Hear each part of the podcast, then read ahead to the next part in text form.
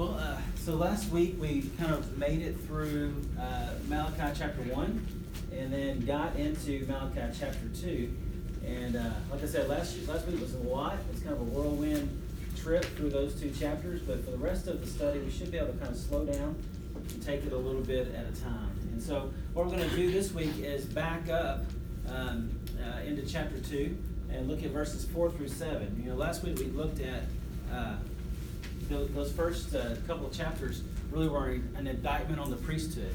And God uh, was really slamming the priesthood for their unfaithfulness for their uh, treachery, uh, uh, not holding to God's word, not taking care of the people, not offering acceptable offerings, not uh, you know not being good priests, basically, misleading the people.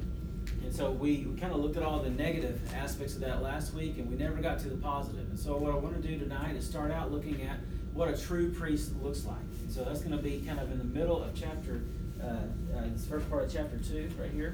So we're going to read Malachi 2, verses 4 through 7 real quick, and then take a look at that, okay? So Malachi 2, 4 through 7 says, so shall, so shall you know that I have sent this command to you, that my covenant with Levi may stand, says Lord of hosts. My covenant with him was one of life and peace, and I gave them to him. Covenant of fear, and he feared me. He stood in awe of my name. True instruction was in his mouth, and no wrong was found on his lips. He walked with me in peace and uprightness, and he turned many from iniquity. For the lips of a priest should guard knowledge, and people should seek instruction from his mouth, for he is the messenger of the Lord of hosts. And so, uh, in this little inter, in between part, uh, you know, God is telling the priest, You have been unfaithful in this, and below it, he says, You've been unfaithful in this. But right here in the middle, he goes back to the example of Levi, the original you know, priest that the Lord had uh, selected to be his, uh, his priestly clan there in the nation of Israel. And he says, This is what a, this is what a priest should look like. And he gives us uh, five characteristics that I want to kind of bring out to you. Okay? The first one is this that a true priest is in a relationship with God. Okay? Um, now you may think, well, duh, that just makes sense, right? That you know, it makes sense that a true priest should be in a relationship with God. Well, let's just think about this in today's culture. Um, you know, there are church denominations today where uh, they are ordaining homosexual priests. Uh, they're ordaining, uh, you know, priests who have clearly said things against the Scripture that the Scripture is not the word, true word of God, that it has errors in it, that it is suggestions rather than you know commands for life, and and there's you know they so they really uh, downplay the inerrancy of Scripture. Um, so there's some denominations who becoming a pastor or ordained minister in some of these denominations really doesn't mean a whole lot. And so you may wonder, you know, are these priests truly in a relationship with God? Because they're living obviously counter to what the Scripture says. And I'm not just talking. I'm not here to downplay. You know, all sin is sin. Um, but every pastor struggles with sin, just like every church member struggles with sin. I struggle with sin. Brother David struggles with sin. You know, we all struggle with sin in some way. Um, but whenever I look at Scripture and I see my sin in Scripture, it convicts me. Whenever some of these, you know, whenever somebody, whether they're a priest or not a priest, looks at Scripture and they can see their sin in Scripture and they just keep going and it never bothers them whatsoever, well, then there's some fruit in their life that's missing. They're not experiencing that conviction of the Holy Spirit. And I'm afraid we're seeing that a lot in, in some denominations today. And so the Lord is saying here that a priest should be in a relationship uh, with God. He says in verse 5, My covenant was with him, was one of life and peace, and I gave them to him. It was a covenant of fear, and he feared me. And so that's just an example of how Levi responded to the covenant, uh, you know, the, the covenant with the, with the Lord. Uh, how that, that the, the true priest uh, of Levi uh, responded to a covenant with the Lord. And so he feared the Lord, he followed the Lord, he obeyed the Lord. And so a true priest should be in a in a uh, relationship with God. The next one is this: a true priest stands in reverence and awe of God. Verse five that I just read. Uh, my covenant with him was one of life and peace, and I gave them to him. It was a covenant of fear, and he feared me. He stood in awe of my name. Uh, that word awe, uh, the Hebrew word, uh, literally means uh, a shuddering or a shattering. And so, you know, you whenever you understand the magnitude of God, it, it kind of causes you to shudder in your core, or it kind of breaks you down. It makes you a broken person because you realize your sinfulness. Um, you know, uh, you're probably familiar with Isaiah chapter six. You know those uh, first first verses there in Isaiah chapter six. um, where he's uh, before, you know, he has a vision where he goes before the, the Lord and he sees the Lord in his temple, and it says the train of his robe fills the uh, uh, fills the temple, and the angels were around him, saying, "Holy, holy, holy is the Lord God Almighty," and the the room is filled with smoke and it trembles as they sing it. You know, just a magnificent, mighty kind of appearance of being there in the presence of God. We all remember what Isaiah says. He falls on his face and he says, uh, Woe is me, for I'm a sinner, I'm a man of unclean lips, and I live among a people of unclean lips. And so whenever he says, Woe is me, that, that Hebrew word woe means literally, I'm coming undone, or I am undone. It means that literally I'm coming apart at the seams. Um, y'all remember, y'all, y'all ever watch Hulk Hogan? You know, some of y'all were wrestling fans, right? No? No, y'all just don't want to admit Gorgeous it. I George know, I know. I know that Miss Calhoun was a wrestling fan. I know it. So, uh, anyway, y'all remember what Hulk Hogan would do whenever he came out in the ring? He'd walk out there, you know, with his his Manchu beard. He'd rip his sheet, rah, you know, he'd pull his shirt apart.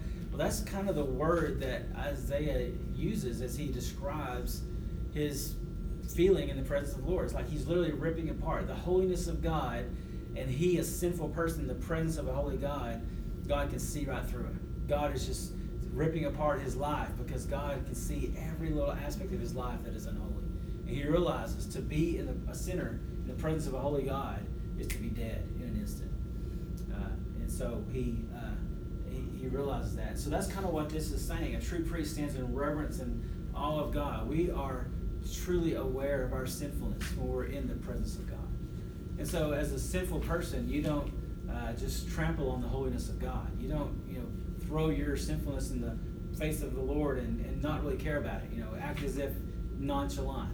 Um, one of the popular T-shirts in recent years with the, among the teenagers was a picture of Jesus on the front of it. It said, "Jesus is my homeboy." And uh, you know, Jesus is not your homeboy. He's not your bro. He's not your buddy. You know, God is a holy God, and we have to recognize Him as a holy God. We have to give Him the reverence that He is He's due. Um, you know, I don't know if y'all know this over here. This is my dad, my mom. You know, right over here. Um, even I know that they look super young. Um, just want to throw that out there. I'm sorry. Miss my mom and dad, but um, you know, I'm a, I'm a little bit afraid of my mom and dad. You know, because dad was pretty good with a belt when I was growing Okay, mom was even better with a belt, especially when it was elastic belts. You know, she could really get one of those things going. Uh, y'all remember those elastic belts y'all had you know, growing up? Um, but you know, growing up, I, I'm not. I was not a perfect child. Is that correct? you don't have to, you don't have to agree so you don't have to agree so much.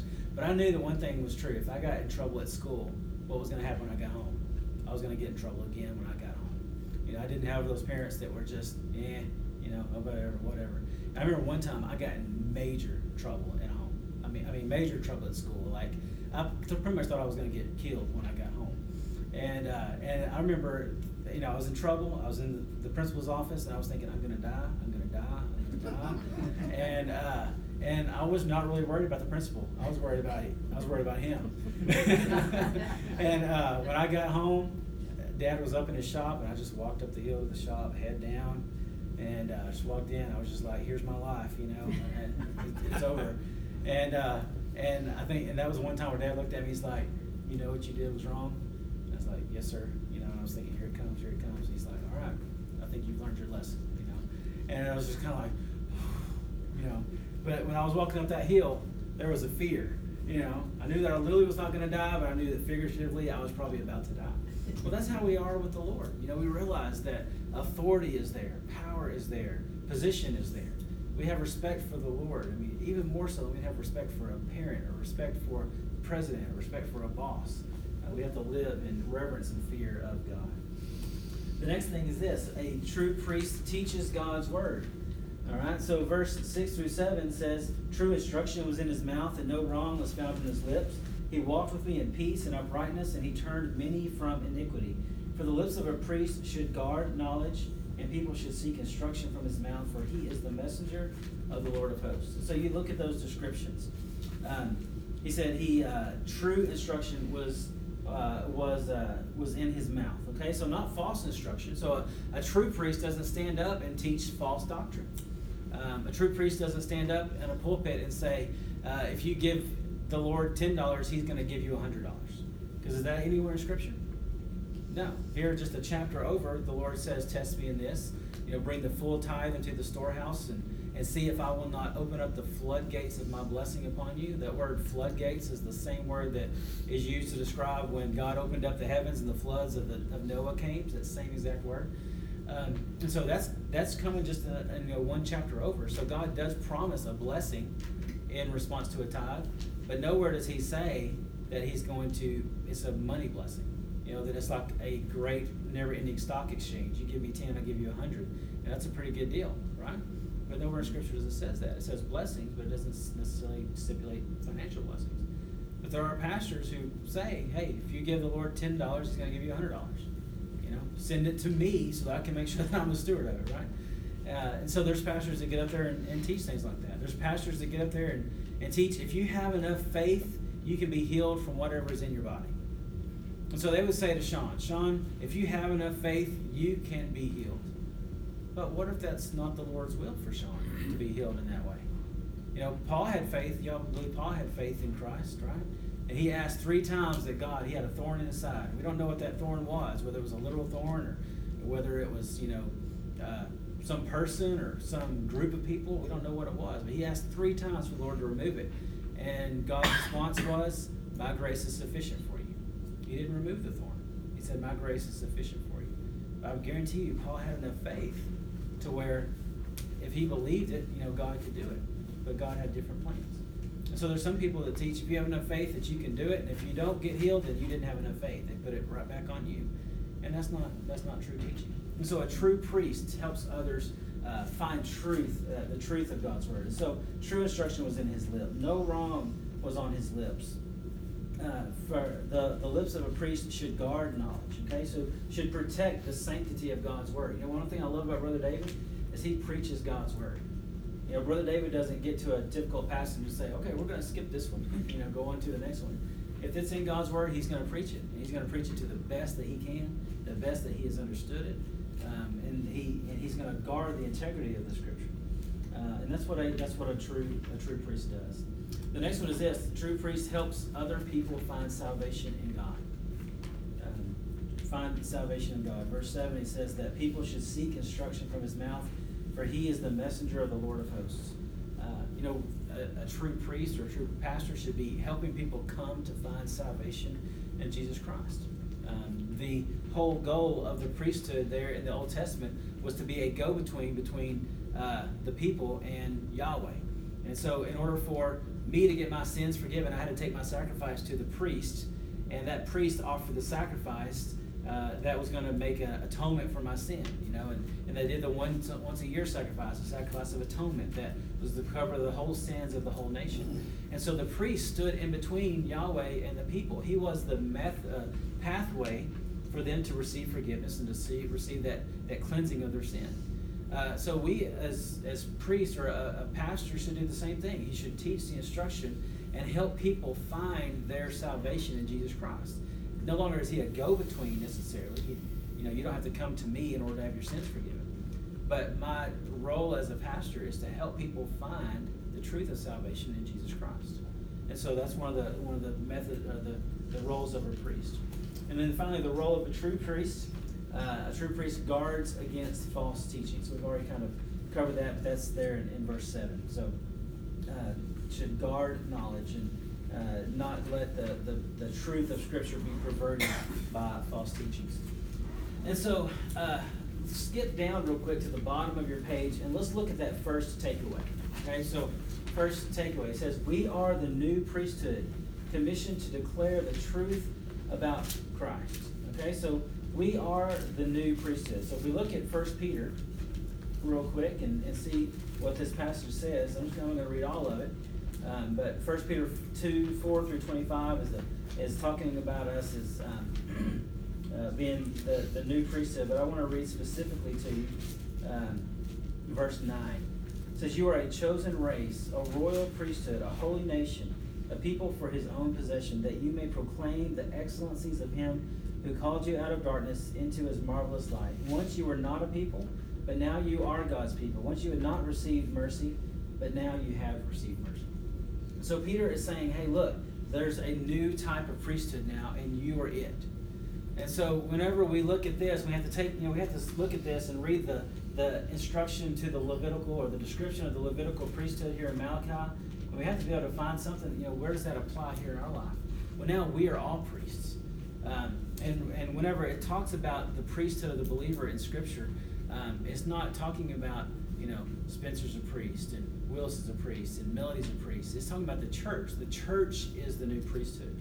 I'm not my own priest to where I can just go off by myself, disengage from the church, and have my own relationship with the Lord. Now, you know, I do have my personal relationship with the Lord, but the priesthood is the gathering of the people of the Lord together. And we do have personal contact with the Lord. I don't have to have a go between to have a relationship with God. But whenever it talks about the priesthood of believers, it's not the priesthood of the individual believers, it's the priesthood of all believers. We are the new priesthood together as the church. And so, as the pr- new priesthood, we should have a relationship with the Lord. You know, our church should be in communion with the Lord. We should stand in reverence and awe of God. You know, whenever we worship on Sunday mornings, man, it should just cause us as a group of body of believers together to stand in reverence and awe and just amazement at who God is. We should teach. Uh, we as the church are the holders of the truth of the Lord. Uh, just because you don't get up and preach on Sunday morning or teach a Bible study class doesn't mean that you are excused from teaching the truth of the Lord. We're all called to teach that truth. We're all called to help people find salvation in Jesus Christ. Uh, you know, your uh, your your mission as a believer in Jesus is to help other people find faith in Jesus Christ. And we'll talk about that more in a little bit. And then we have to guard against false teaching. Uh, you know, there's lots of misunderstandings of what it means to be a Christian or misunderstandings of Scripture out there in your workplace, in your households, in your families, you know, relationships. People are always coming up uh, and believing something that's not found in Scripture. Uh, you know, like good old, good old fashioned sayings like "God helps those who helps themselves." You ever read that in Scripture? No, it's not in there. It's like in Second Sanitations, you know, or Hezekiah or something like that. It's, it's not in there, right? It's not a real. That's not a real quote. But you know, there's a lot of people that that think those things. How about God will never give you more than you can bear? Is that in there? No. no. He says He will give you more than you can bear, but He'll also give you, you know, the strength to endure it. You know, the ability to endure it. So, yeah, God absolutely gives us more than we can bear. But if we trust in Him, He's going to see us through it. And so we have to guard against false teachings. So that's the, the role of a true priest. And as a believer in Jesus Christ, that is you. And so these are, this is our responsibility as the new priesthood of uh, under the new covenant. This is our role as, as priests, as, as sort of a go-between between the world and the Lord. All right. Now let's move forward to uh, verse 10. Okay, so I'm going to read verses 10 through 16, and this will kind of take us through the, uh, the end of our study today. So picking up in verse 10, uh, uh, Malachi 2.10, he says, Have we not all one Father? Has not one God created us? Why then are we faithless to one another, profaning the covenant of our fathers? Judah has been faithless, and, and, and abomination has been committed in Israel and in Jerusalem. For Judah has profaned the sanctuary of the Lord, which he loves, and has married the daughter of a foreign God. May the Lord cut off from the tents of Jacob any descendant of the man who does this, who brings an offering to the Lord of hosts. And this second thing you do, you cover the Lord's altar with tears, with weeping and groaning, because he no longer regards the offering or accepts it with favor from your hand. But you say, What is he not? Because the Lord has witness was witness between you and the wife of your youth, to whom you have been faithless, though she is your companion and your wife by covenant. Did he not make them one uh, with a portion of the Spirit in their union? And what was the one God seeking? Godly offspring. So guard yourselves in your spirit, and let none of you be faithless to the wife of your youth. For the man who does not love his wife but divorces her, says the Lord, uh, says the Lord, the God of Israel, covers his garment with violence, says the Lord of hosts. So guard yourselves in your spirit, and do not be faithless. And so in this uh, in this passage, we see three different types of broken relationships that God uh, uh, spells out for us. And so the first one, uh, the first one is this: Israel is unfaithful. Israel. This is kind of the heading here. Israel's unfaithful nature is revealed in their consistency in breaking relationships. So that's what this 110 through 15 is kind of about. It reveals Israel's consistent breaking and unfaithfulness in relationships. Um, you know, because God called them out, right? He said to Abraham, I want you to be my people and I'm going to be your God. uh, you know, if you will trust me, if you follow me, your descendants will be like the stars in the sky and the sand on the sea. You won't even be able to, to count it. And all throughout Israel's relationship with God, he's calling them to be in a relationship with him. He says, Hey, you're going to be my people. I'm going to be your God. I'm going to love you. I just want you to obey me. Um, and all throughout that, even in their unfaithfulness, God still loves them. Uh, now, sometimes the love may not look like we want love to look like. Uh, you know, God has to punish Israel because they disobey, but still that punishment comes because of a love relationship that He. And so Israel's unfaithfulness is, is, is revealed here. And there's three different times that, that God speaks to. The first one is that Israel broke relationship with each other. So in this passage, it's kind of it's kind of subtle, uh, but uh, Micah is uh, Malachi, sorry, is describing some of the uh, broken relationship between Judah and Israel. he says, "Have we not all one Father? Has not one God created us? Why then are we faithless to one another, profaning the covenant of our fathers?" And so he kind of goes back to the very beginning. That word created is the same word that's there in Genesis 1 1, where it says, God created the heavens in the beginning. God created the heavens and the earth. So he uses that same language to kind of bring it all back to a starting point. Uh, they all had one beginning. And you could go all the way back to Adam if you wanted to. Uh, but for them, probably specifically, they go all the way back to Abraham. You know, whenever you got one beginning point for Israel, that really beginning point is the covenant with Abraham. That's where it all started, and that's where the twelve tribes uh, eventually draw their their their identity back to. You, know, you had Abraham, Isaac, and Jacob. and Then Jacob split off into the twelve tribes, um, and eventually you get down to uh, a split in that relationship. Whenever you have the northern kingdom, you have the kingdoms divide. Uh, at, some, at one point, you got the northern kingdom and you got the southern kingdom, which is known as Judah and Israel and, uh, and Judah uh, is unfaithful, even more so unfaithful to the Lord than Israel is, and they wind up getting captured and conquered first, and uh, and then Israel uh, follows suit. Um, and so they are. Uh, that God is describing this. Okay, He says Judah has been faithless, and an abomination has been committed in Israel and in Jerusalem. So Judah has been faithless, and Israel has been has been faithless. So He says an abomination has been committed in Israel and in Jerusalem. And so he's kind of talking about how both of these tribes have been faithless to the Lord, have disobeyed the Lord, um, and uh, they've bickered with one another. They're always fighting with one another. There's, there's disagreements with one another, but he's calling them back to unity. And, uh, and so he's, he's pointing out that they had their broken relationship with one another. Israel split off, Judah split off, and they went their separate ways. They had their own kingdoms. And so, um, so they had a, that broken relationship with, with each other. But they also had a broken relationship with God. All right. So uh, they they they profaned the covenant, is what it says. It says in verse eleven, Judah has profaned the sanctuary of the Lord, which He loves. Verse ten says that Israel, um, uh, or verse eleven says that uh, there is an abomination that was committed in Israel and in Jerusalem.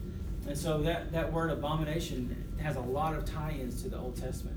Um, specifically to when uh, uh, Judah began uh, offering sacrifices to idols there in their in their place of worship. And so they would they would begin not just following idols, not just worshiping idols, but literally offering sacrifices to idols um, instead of worshiping the Lord. And so they had broken that relationship with God. And so he talks about that uh, in, in very specific terms. He says that he's profaned the sanctuary of the Lord, which he loves. He's married the daughter of a foreign God.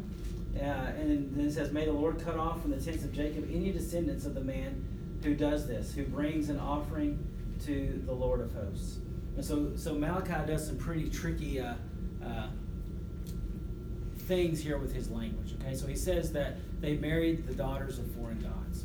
Uh, now, what this refers to is whenever Israel came back into the land, if you read through Ezra and Nehemiah, uh, they intermarried with the pagan religious people that were there uh, in order to make treaties, in order to make a good covenant with them or try to get in good graces with them, they intermarried with them. And so that was something that was specifically against God's law found in Deuteronomy. You know, God said, do not intermarry with the people of the nations that you're going in to, to conquer. And it wasn't a racism thing. It wasn't because he didn't like people of a certain type of race or certain color, anything like that. It was strictly because he was trying to keep pure the nation of Israel. He didn't want them intermarrying and having their religion watered down or having them go off and follow foreign gods. Um, and uh, because that's what happens. Whenever you marry into a family, you begin you merge in the characteristics of those two families. Um, you know, it's just that's just nature. And you you guys who've been married understand that. You know, there's certain things that maybe you didn't do before, but then when you got married, your husband or your wife enjoyed it, so you started doing that. Um, you know, places maybe you never had this type of food, or you never uh, went on vacation in these type of places, but because your spouse liked that, you went and did that. And so, you know, when you marry, you merge the beliefs and the likes and the dislikes of two families into one. And so God didn't want that taking place in Judah yet, or in Israel. Uh, yet, whenever they came back, they they did that. They intermarried, and um, Nehemiah calls them on that. He says, "You've intermarried with your with the people of the land, and you weren't supposed to do that."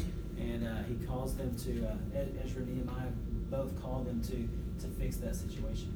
And so, um, so the Lord is, is talking about uh, uses that as an example of their unfaithfulness to it, the unfaithfulness to the covenant. And so they've broken their relationship with God by doing that. They've broken their relationship with God by intermarrying and watering down the religious worship. And then finally, this last thing here, Israel broke relationship with their spouses. And this is the one that uh, some kind of, is in some ways kind of hard to uh, hard to believe. Um, it says that uh, uh verse 14. Uh, because the Lord was witness between you and the wife of your youth, to whom you have been faithless, though she is your companion and your wife by covenant. Did he not make them one with a portion of the Spirit in their union? And what was the one God seeking? Godly offspring. And uh, verse 14, for the man who does not love, uh, 16, sorry, for the man who does not love his wife but divorces her, says the Lord, the God of Israel covers his garment with violence, says the Lord of hosts. Uh, so guard yourselves in your spirit and do not be faithless. And so they have broken relationship with their spouses. Uh, some of these people have literally come back to the land of Israel, divorced their wives so they could marry foreign wives. And so they had they had, they had you know just think about he refers to it specifically as the wife of your youth. And so they had married you know young age and you know enjoyed all the uh, the fruits of marriage. They had gone through life together for a time, and all of a sudden they get over here to Israel and they divorce them, and they go and they marry somebody else. I don't know if this is a midlife crisis or what, but basically what they have done in that kind of situation you know, in today's culture, a spouse who's divorced is protected under certain guidelines of the law. Um, if you are a, uh, you know, let's just say a stay-at-home mom, you take care of the kids, and you don't have a career. You know, you've you've been your livelihood is dependent on your husband or your spouse. Uh, well, then, whenever you, if your husband chooses to divorce, uh, then you get something called alimony. You know, uh, where you get a little bit of money each month from your husband to kind of help your former husband to kind of help offset that. You didn't have that kind of protection in uh, in that day and time. Uh, if you got a divorce, then you were basically destitute cut off, and you had to return back home to your uh, father's house in shame, and he had to take care of you. But most of these people were coming out of bondage; they're coming out of slavery, you know, in Babylon, and so they didn't have families to go back to. They didn't have fathers and mothers to go back to. They were now in a to them a foreign land. They've been taken from Babylon, and now they're going back to Israel. And so if you go there and you divorce, all of a sudden you have no one to fall back on. You're destitute. You have to go live on the street. You have nowhere to go. And so that's one of the reasons why this was such a shameful act in the in the sight of the Lord. It wasn't. I mean, that divorce was already a shameful act, but they were basically just leaving destitute these women that they had covenanted with uh, in the sight of the Lord. And that's why God says, "I was there." You know, verse 15. Did He not make them one with a portion of the Spirit in their union? Um, he was witness, verse 14. The Lord was witness between you and the wife of your youth, to whom you have been faithless, uh, who was your wife by covenant. So God had witnessed them, and they were just throwing them off. And so these are three ways that Israel was being rebellious and, and, and breaking these, uh, these relationships. So God calls them on that. But he doesn't leave it there. He leaves hope for renewal. So that's where I want to finish up tonight. Verses 15 through 16. He says, um, so did he not make them one with a portion of the Spirit in their union? And what was the one God seeking? Godly offspring. So guard yourselves in your spirit, and let none of you be faithless to the wife of your youth. For the man who does not love his wife and divorces her, says the Lord, the God of Israel, covers his garment with violence, says the Lord of hosts. So guard yourselves in your spirit, and do not be faithless. And so there's, there's three things here uh, that we can see that I think are, even for us today, uh, a hope for renewal. And the first one is this strive for a godly family. Right? Strive for a godly family. In verse 15, uh, God shows what his desire was uh, in this marriage relationship. And so, whenever these two uh, members of the nation of Israel got married, what was God wanting out of that? And he says very clearly here, godly offspring. And so, even in today's in today's world, um, you know, the goal in a Christian marriage is godly offspring. Uh, you know, godly children. Uh, we, we need to raise our kids in the you know fear and admonition of the Lord is what the you know King James version says. You know, just the fear and the knowledge and the understanding of what it means to follow Christ.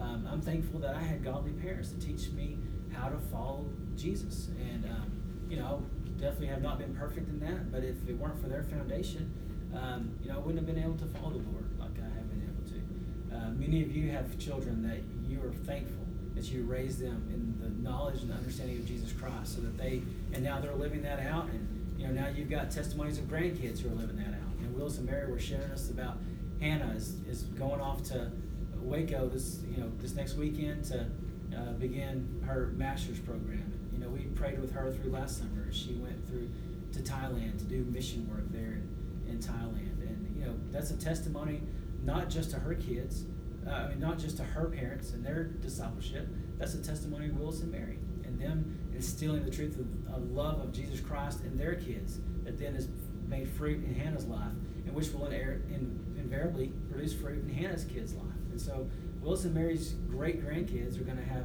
uh, the fruit of their faithfulness. And so that's what that's what we want in in uh, in our families. And so we should strive as Christians, strive for a godly family because that is going to bring about renewal in the church. Um, you know, one of the ways that the Muslim religion is growing, uh, one of the reasons it's outgrowing Christianity is because they have a lot more kids than we do. You know, they might have six, seven, eight kids whereas the average Christian household in America has like what 2.4, 2.5, something like that. I don't know if they're doing that 0.4 or 0.5 kid, um, you know, but that's the average is 2.4 kids or something like that in, in an average household, and that's not even enough to maintain uh, right, maintain our civilization. I think uh, I think I read somewhere where it's about you have to have a birth rate of like 2.8 or something.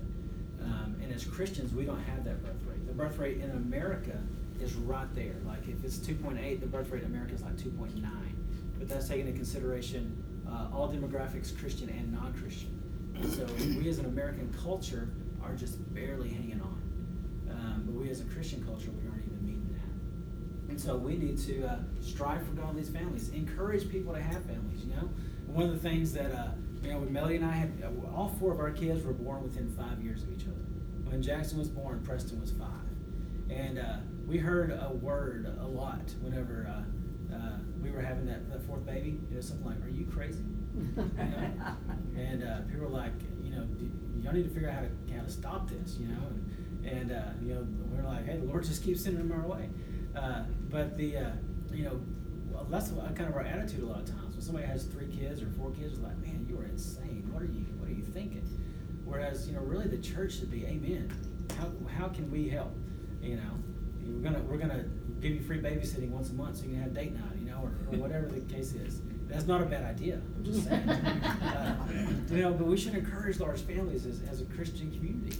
Uh, the scripture says that a uh, uh, you know uh, child in the is like uh, children are like arrows in the hands of a warrior, and blessed is the man who has a quiver full.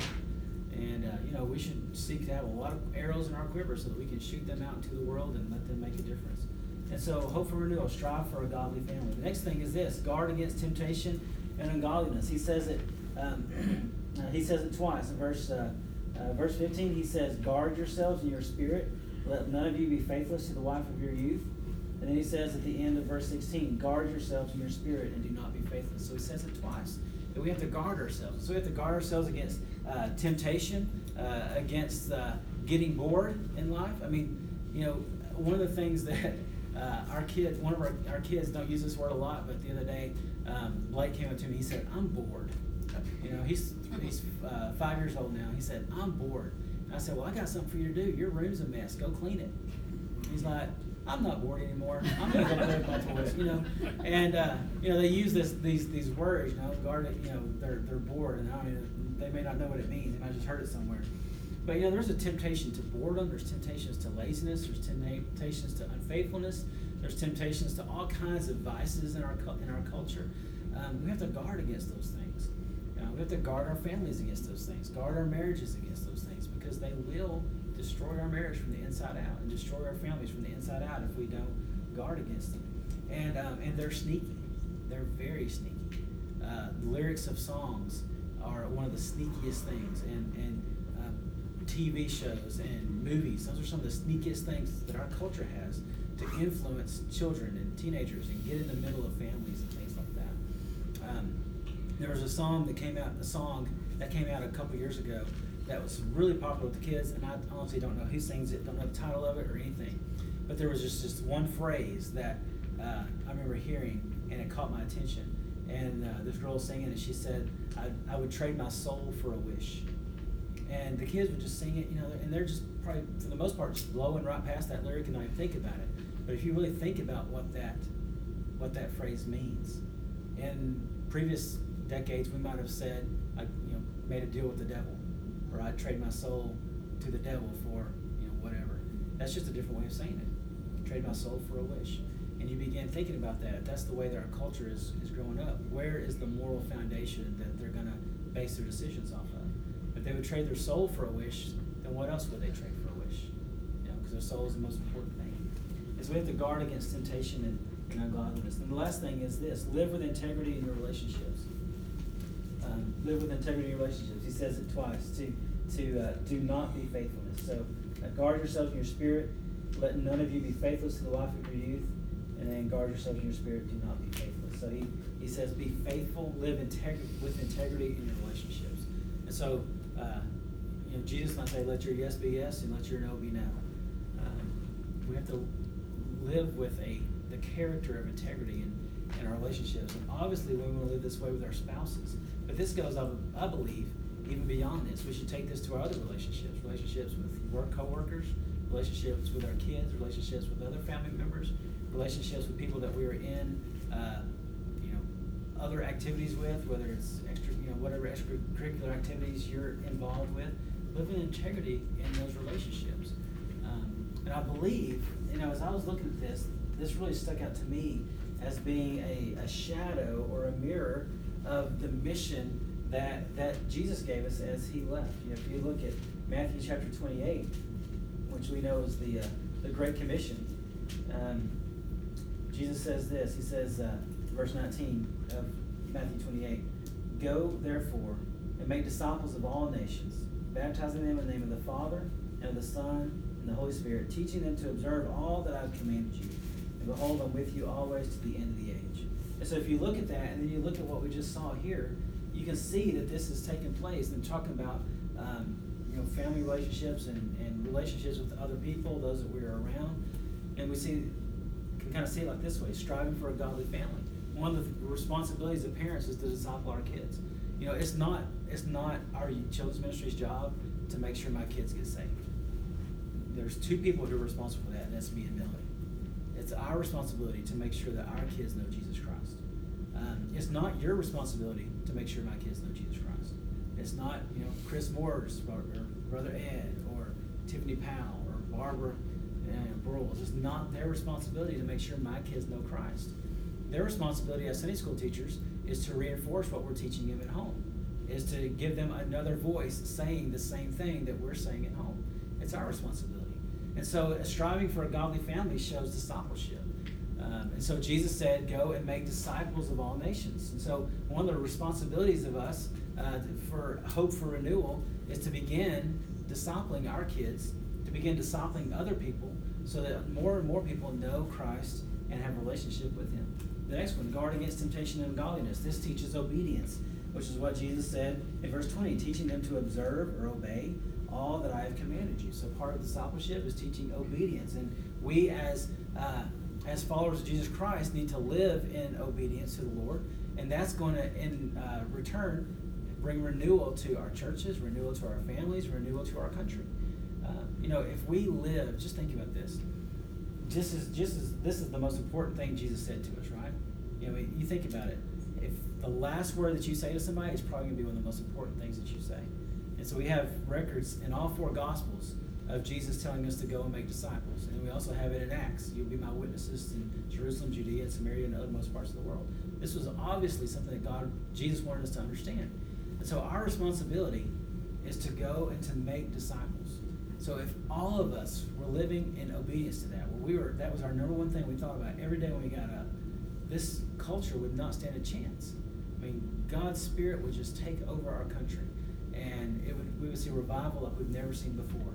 If the church would just take this uh, responsibility seriously. So we need to be living in obedience and not be tempted away by other things. And then the final thing is living with integrity in your relationships. This is a witness to the world. Jesus said in, in uh, John 17, uh, 21, that our unity, or us living together in the world, having integrity in our church relationship, would be a witness to the world. And because of our unity, everybody else would know and recognize that Jesus was sent by God.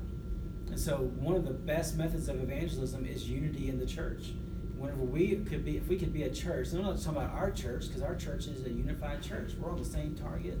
I think we work together as a church team. But talking about the church as a whole, if we would be unified in our mission, everybody else would look at us and say, man, that's one area in life where I don't see people fighting. But whenever they look at the church today, what do they see? They see thousands of different denominations who can't get along.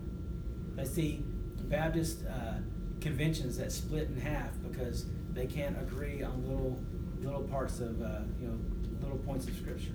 Um, they see you know all kinds of dissension and uh, and argumentation going on. Um, and so we just gotta you know we need to make sure that we are living with unity in our church, and that will be a witness to to the world around us. And so a few uh, uh, so you can kind of see it this way. Hopefully, renewing our lives and our churches and our country is found in those in the church living missional lives. Whenever I say missional, I just mean that, you know, realizing that uh, being a disciple, making Christian, uh, being somebody who is passionate about seeing more people come to know Christ is not something we just do at Vacation Bible School. It's not something we only do up here on Sunday mornings. It's not something that we only do on mission trips. It's something that uh, influences every decision we make every day. And so we don't look at it as just going to a restaurant and having a, a waiter or a waitress or somebody behind the counter. We were thinking, how can I be a messenger of the gospel in this context? You know, how does I've got five seconds with this person at the cash register. How can I share the love of Christ with them in this five seconds?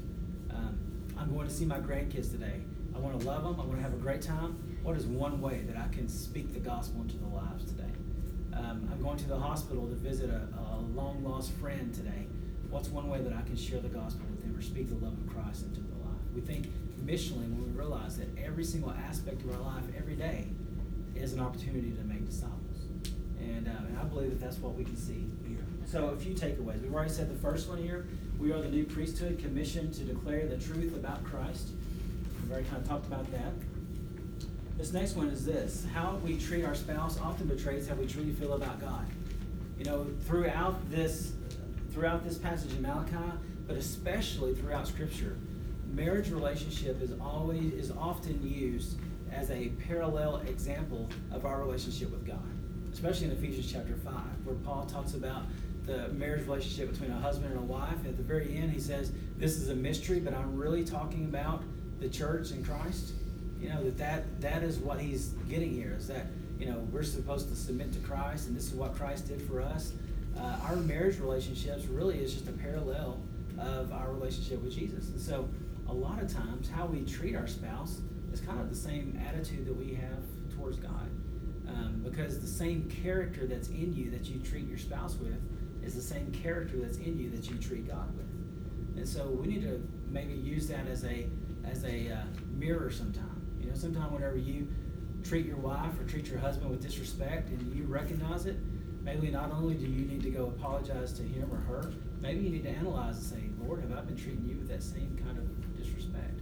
Because a lot of times our attitudes are mirrored in that way. And then the last one is this how we live in relationships with others, especially our spouse and family, is a witness to the world around us. Again, this goes to John chapter 17. Uh, Matthew 5 16 is where uh, Jesus says that. Uh, uh that we are salt and light of the world. We're a city on a hill uh, that cannot be hidden. And it says, Let your light shine in such a way that men may see your good works and give glory to God who is in heaven. And so whenever they see us see our, our life and the way that we live our life with our family, that's going to be a witness to the world around us of unity, of love, of, of faithfulness, and that's going to draw them to Christ. Um, in a world that's hurting, whenever they see faithful living, they're going to be drawn to Christ. So, um, so some good study here in Malachi chapter two. Uh, we'll we'll get through uh, this last part of two and into chapter three next week.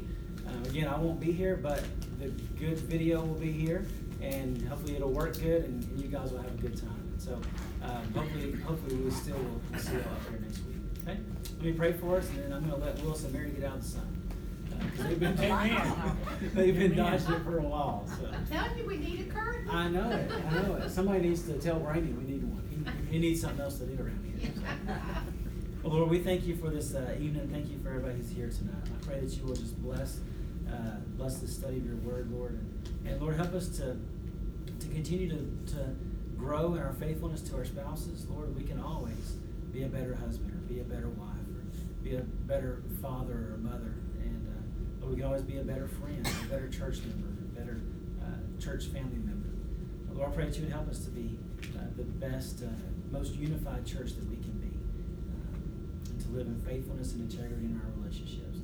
Lord, I pray that we would also be disciple making Christians, that we wouldn't just be satisfied with maintaining a, a status quo or just coming to church or just giving an offering, but Lord, we would always be uh, interested in how we can uh, introduce one more person to a, love relationship with.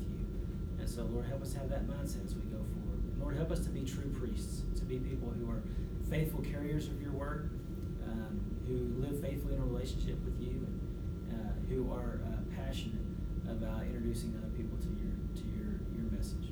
So Lord, I pray that you would bless these uh, this group this week. Lord, I pray in advance for next Wednesday that uh, those that come will just be able to, to hear uh, more from Malachi chapter three and will understand uh, what you have to say to us out of that text. Lord. So we just pray this all in your.